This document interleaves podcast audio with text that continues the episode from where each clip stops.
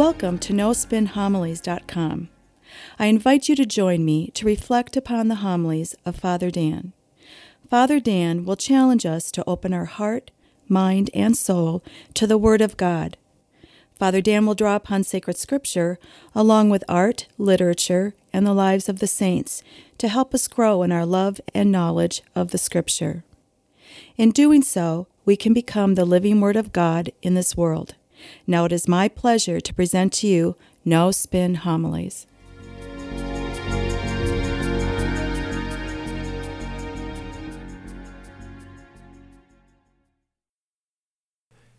Today, our church around the world celebrates Easter and the resurrection of Jesus Christ.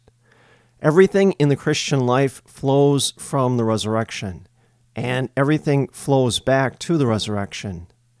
When you think about it, the resurrection of Jesus Christ is at the very heart of our Christian life. Now, we come to Mass today, but not just today at Easter, but every week we come to Mass. And we recognize the importance of the resurrection in our daily lives. But more importantly, we come to church because we want something that transcends the limitations of this world. We recognize and believe it because we are made in the image and likeness of God. And deep down, we all have an infinite longing for the divine in our life, and that can only be satisfied by God and God alone. And so today, we celebrate the greatest event in world history Jesus rising from the dead. It's an event that eases our greatest anxiety and quells our deepest fears regarding death and the finality of it.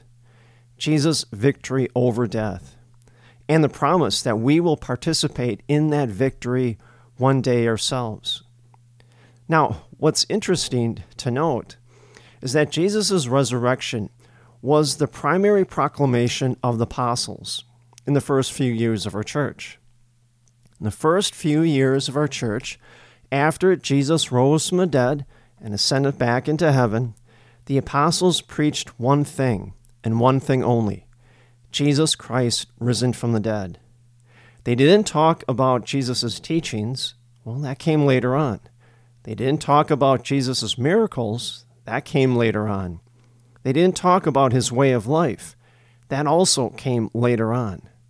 What they preached first and foremost in the first few years of the life of our church Jesus Christ is risen from the dead.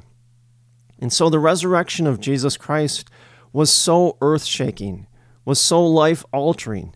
It was the gospel for the apostles, and they preached it well.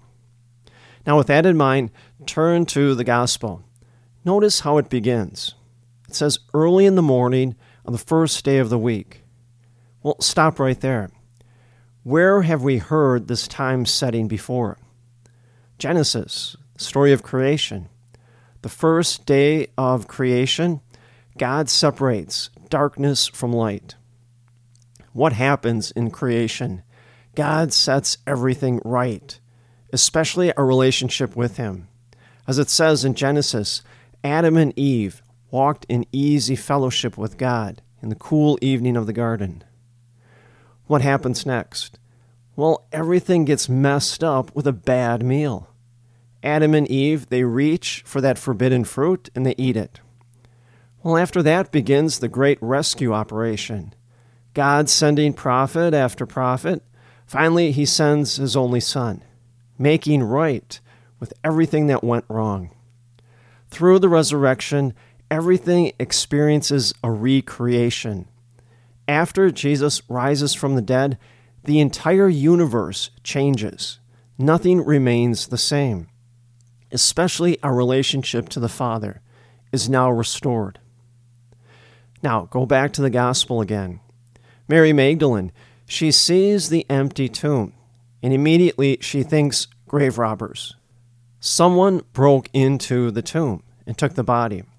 On the contrary, someone broke out of the tomb, which is why the stone is rolled away. Now they go in and they look and see the burial clothes. Now stop right there. If there truly were robbers and they had taken the body, they would have taken the body and the wrappings with it in a rush to grab everything and leave. Leave right away before they were caught or seen by anyone. Or, if they were truly robbers, in a rush they would have tossed the clothing aside, on the ground, crumpled up. But rather they noticed that the burial clothes are neatly folded up and placed in a particular place. What's the implication here? Well, Jesus, he rose from the dead, and he has no need of the trappings of death, which are the burial clothes. Remember the story of Jesus when he raises Lazarus from the dead. He calls Lazarus out of the tomb. Lazarus walks out of the tomb and he's covered from head to toe with burial clothes. We have to remember Lazarus was not a resurrection, it was a resuscitation because Lazarus later on died again. We believe that Jesus is alive, and therefore he has no need of clothes associated with death. Now the apostles arrive. They see the empty tomb, and yet they're slow to believe. Now, why is that? Now, we've heard for weeks and weeks in the gospel, Jesus has been prepping his apostles, telling them of his impending passion, death, and resurrection. We even celebrated Holy Thursday, the Last Supper, in which Jesus specifically mentions what he has to undergo to save the world and all of us. And yet the apostles are slow to believe. Now, if you look at all four of the Gospels, you see this movement of faith with the apostles. When Jesus first begins to recruit the apostles, their faith is tenuous at best, it's weak. But the more time the apostles spend with Jesus, and this is important, the more time they spend with Jesus, the stronger their faith gets. I think that's a great lesson for us all. Faith does not come fast, it doesn't come overnight. It takes time, it takes commitment, it takes work on our part. Yes, it is slow and it is subtle. Why is that? Well, if you boil faith down to its nuts and bolts, faith is all about relationship relationship between us and God. Now, we all know to form any type of relationship in life, it takes time. It doesn't happen overnight. There's that initial getting acquainted period where we may see a person maybe every day or so, and we exchange pleasantries. We say good morning, have a great day, good afternoon. How are you doing? Well, over time, that transcends into friendship. Now we trust that person. We trust that person with our thoughts and our feelings. And the two parties come to rely and know each other better and better. Over time, that relationship now could possibly transcend into a loving relationship, one in which both mutually receive and give love to the, each other and they find fulfillment and joy in each other's presence. But we know all that takes time. It doesn't happen overnight. And so apply it to our relationship with God. Faith takes time, it takes commitment, it takes work on our part to transcend into a loving relationship with God. Now, fast forward to the first reading from Acts of the Apostles.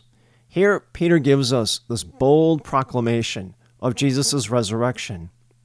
When Jesus rose from the dead, he appeared to a very select few, primarily his apostles and disciples. And so it begs the question why?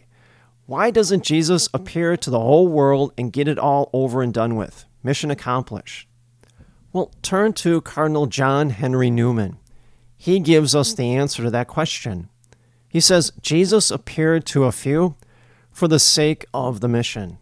I like that, for the sake of the mission. Jesus appeared to the apostles, to this small group of individuals whom he shared three years of his life with. Jesus ate and drank with the apostles, he walked, he talked, he traveled with them, he shared his deepest thoughts and his feelings, he taught them. And so the apostles are the foundation of our church. Therefore, the apostles are given the mission by Jesus to proclaim his resurrection. And that's been the mission of our church for centuries on end. See, we always have to remember our church is missionary. And what I mean by that is our church has to go out into the world and engage the world and to tell and proclaim why Jesus' passion, death, and resurrection is so powerful and what it means to us. See, we can't sit at St. Peter's Basilica in Rome and expect the world to come to us. No, we've got to engage the world. And so, Peter, in the first reading, he reminds us that even though we live now in the 21st century, we must continue that mission. And why not? We, like the apostles, every weekend, every Sunday or Saturday, we are taught by Jesus at Mass through the Scriptures. And like the apostles, we eat and drink with Jesus every time we come to Mass, every weekend, through the power of the Eucharist. Therefore, we too boldly proclaim Jesus Christ is risen from the dead, and if necessary, use words.